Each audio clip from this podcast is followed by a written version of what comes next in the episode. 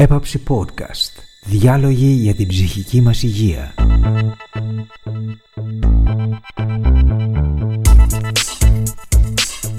Σε αυτό το επεισόδιο η Αγγελική Σπανού φιλοξενεί το Λεωνίδα Γρηγοράκο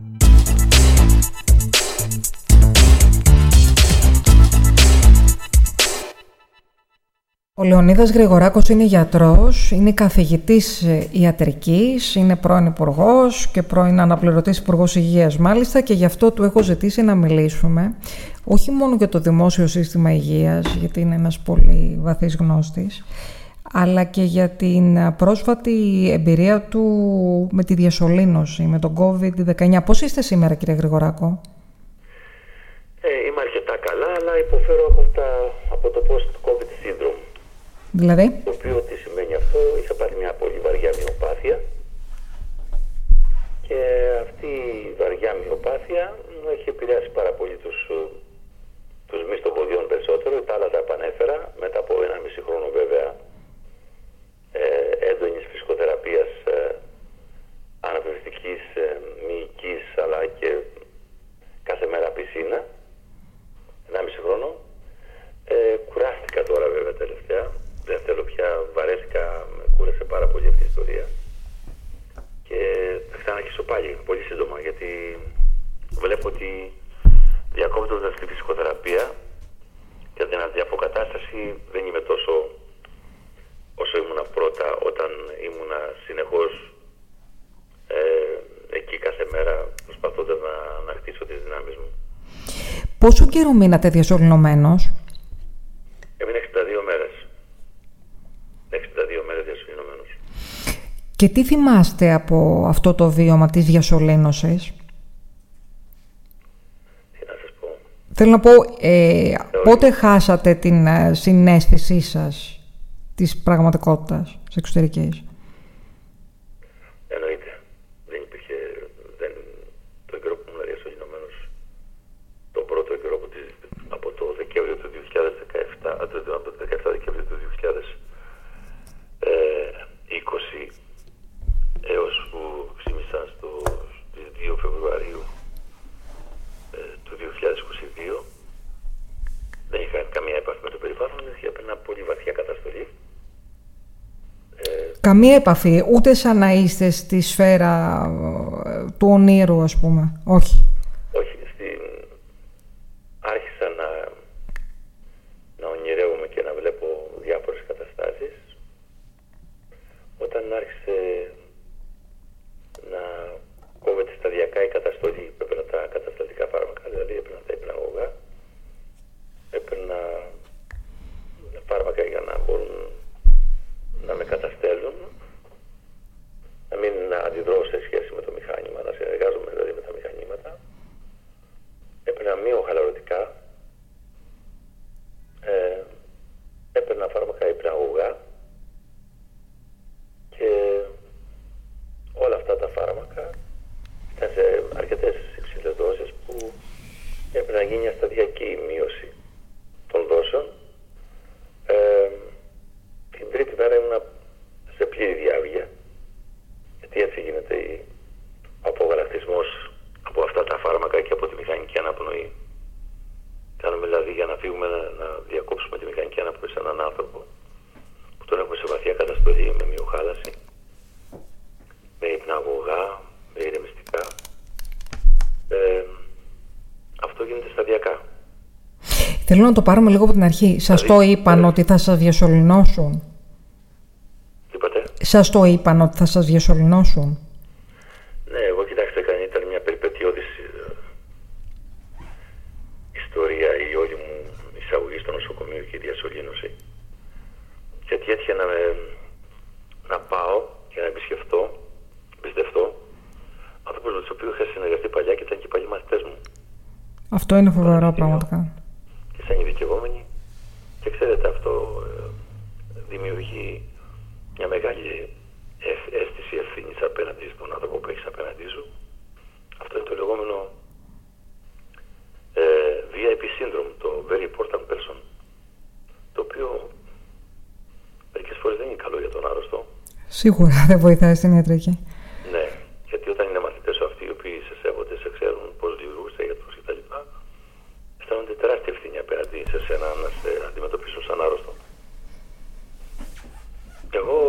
Ναι, και είστε κι εσείς ε, λίγο παραπάνω, ας το πούμε, ορμητικός από το μέσο ασθενή. Ήθελα από, από τότε που είχα επιστρέψει στην Αμερική. Οπότε μπορώ να φανταστώ ότι περίπου τους δίνατε οδηγίες, ας πούμε. Όχι, δεν ε,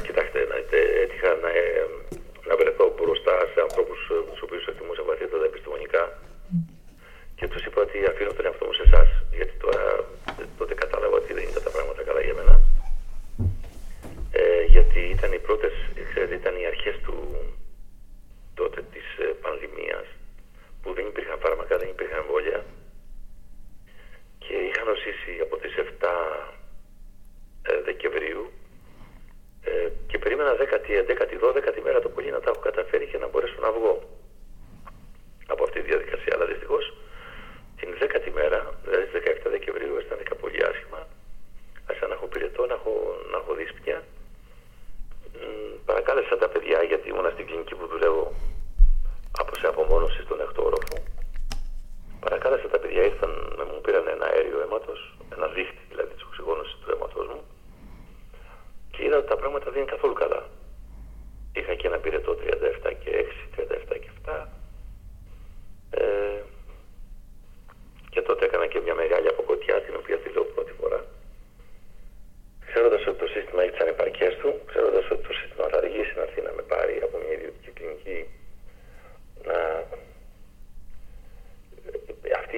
η γραφειοκρατική διαδικασία που ακολουθούσε τότε το σύστημα για να πάρει έναν άρρωστο από μια ιδιωτική κλινική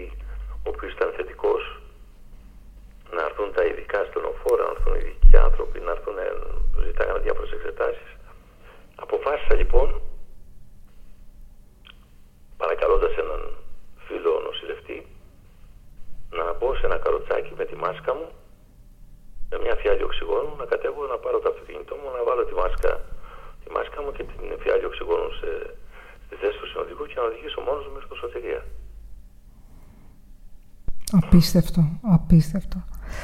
Πήγα στο Σωτηρία και με περίμενε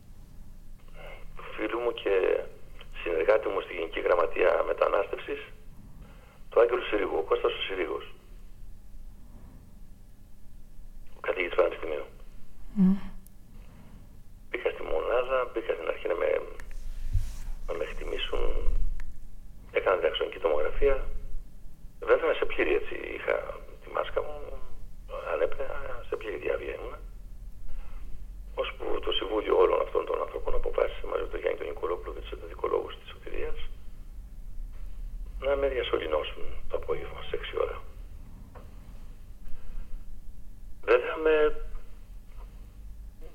κοινή συνένεση, έτσι. Με ενημέρωσαν γι' αυτό.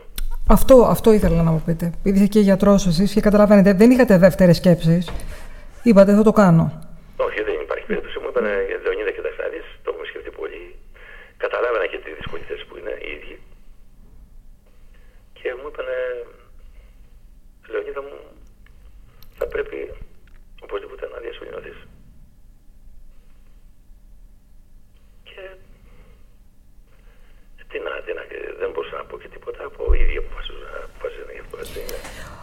και ξυπνήσατε μετά το Φεβρουάριο. Και ξύπνησα στις 2 Φεβρουαρίου, την, ημέρα της απάντησης. Θέλω να μου πείτε ποια ήταν η πρώτη εικόνα που είδατε μπροστά σας και η πρώτη σκέψη που κάνατε. Κοιτάξτε, την πρώτη μέρα ήταν πολύ δύσκολη γιατί ήμουνα μεταξύ θωράς και πλασία, δηλαδή καταλάβαινα, δεν καταλάβαινα. Ε, ήμουνα ξύπνιος, μισοξύπνιος, ε,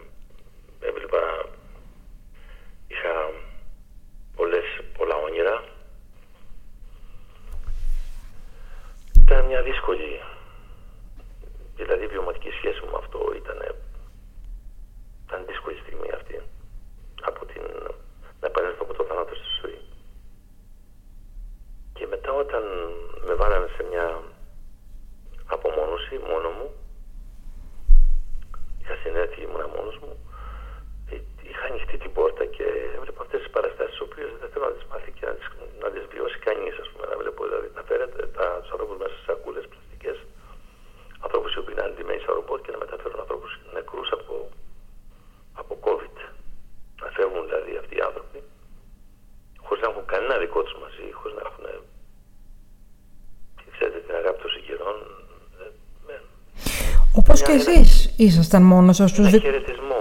τους δικούς σας πότε τους είδατε; Τους δικούς μου τους είδα το Σάββατο όταν είχα επισκεπτήριο.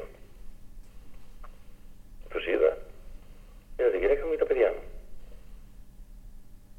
Στο μεταξύ είχατε συνειδητοποιήσει τι είχε συμβεί, πόσες μέρες είχαν περάσει; Ναι, ναι, είχατε ναι, αίσθηση ναι. του χρόνου; Είναι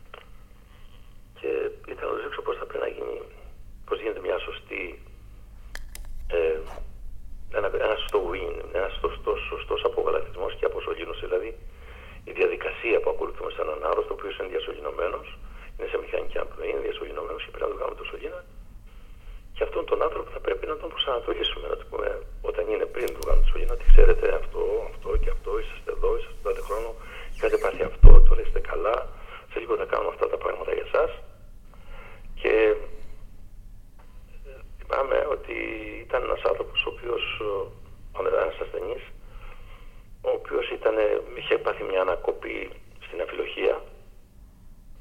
Του είχαν κάνει ανάταξη, ήταν επιτυχής, τον διασωληνώσαν και τον φέρανε και τον είχε στο κάτω από τις 17 του Γενάρη στι τις νομίζω 31-2, μπορεί να ήταν και 1-2 Φεβρουαρίου, μπροστά στα παιδιά που έκαναν το μάθημα να, τους, να τον ξυπνήσω. Λοιπόν, τον ξύπνησα, τον έβγαλα τη σωλήνα ε, και το ρώτησα, ξέρετε, είσαστε εδώ, είσαστε εκεί, όλα είναι το έτσι, έτσι, έτσι, γιατί η μονάδα δεξιθεραπεία είναι ένα φιλόξενος χώρος. Δεν είναι, δεν είναι φιλικός χώρος στους ασθενείς. Και είχαμε ξεχάσει να μιλήσει με τα χέρια. Και όταν άνθρωπος το χιούμορ να μου πει: Γιατρέ, καλά μου τα λες, μου λέει, έχει αλλάξει το πολίτευμα. Λέω: Όχι, Παναγία μου, κάτι συμβαίνει με το, με, με το κεφάλι του, ξέρω, με το νευρολογικό του σύστημα. Ενώ το έλεγα: Σφίξε μου το χέρι το ένα, το κτλ. Μου το έσφυγε, απαντούσε, κλείστα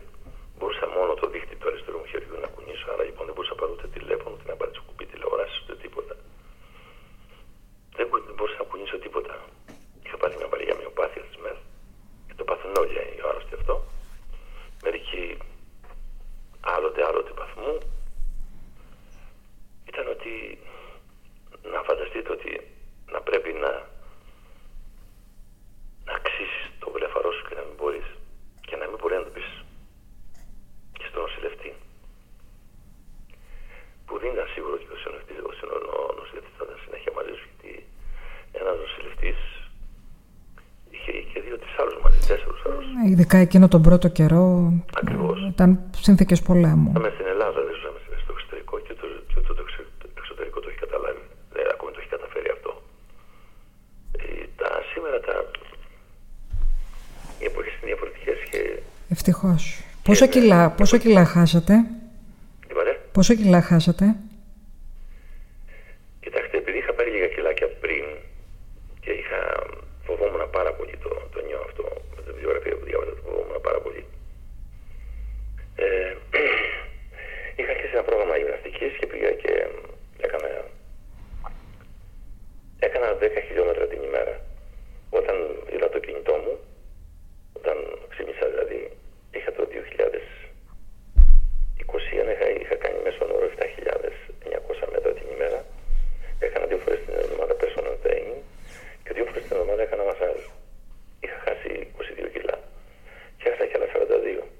Δεν το πιστεύω.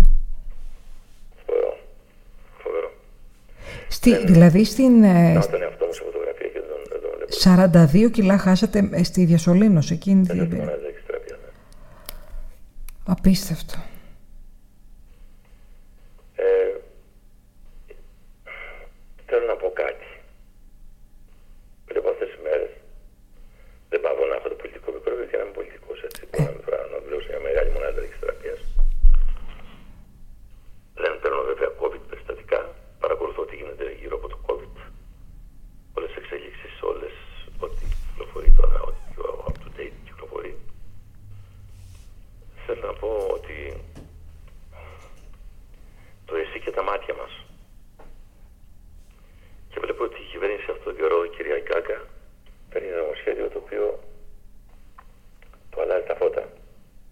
δηλαδή. Στην ουσία του καταργεί. Τι εννοείται, εξηγήστε το μου λίγο αυτό. Κοιτάξτε να δείτε. Για μένα το Εθνικό Σύστημα ε, Υγείας που το ξεκίνησε ο Παρασκευάς ο Γιώργο και το υλοποίησε ο Γιώργος Γεννηματάς και άλλοι υπουργοί μετά, γιατί δεν έγινε από την μια μέρα στην άλλη αυτό. Το σχεδίασε ο Παρασκευάς ο Γιώργο, το Γεννηματάς το υλοποίησε. Αλλά ήρθαν και άλλοι υπουργοί μετά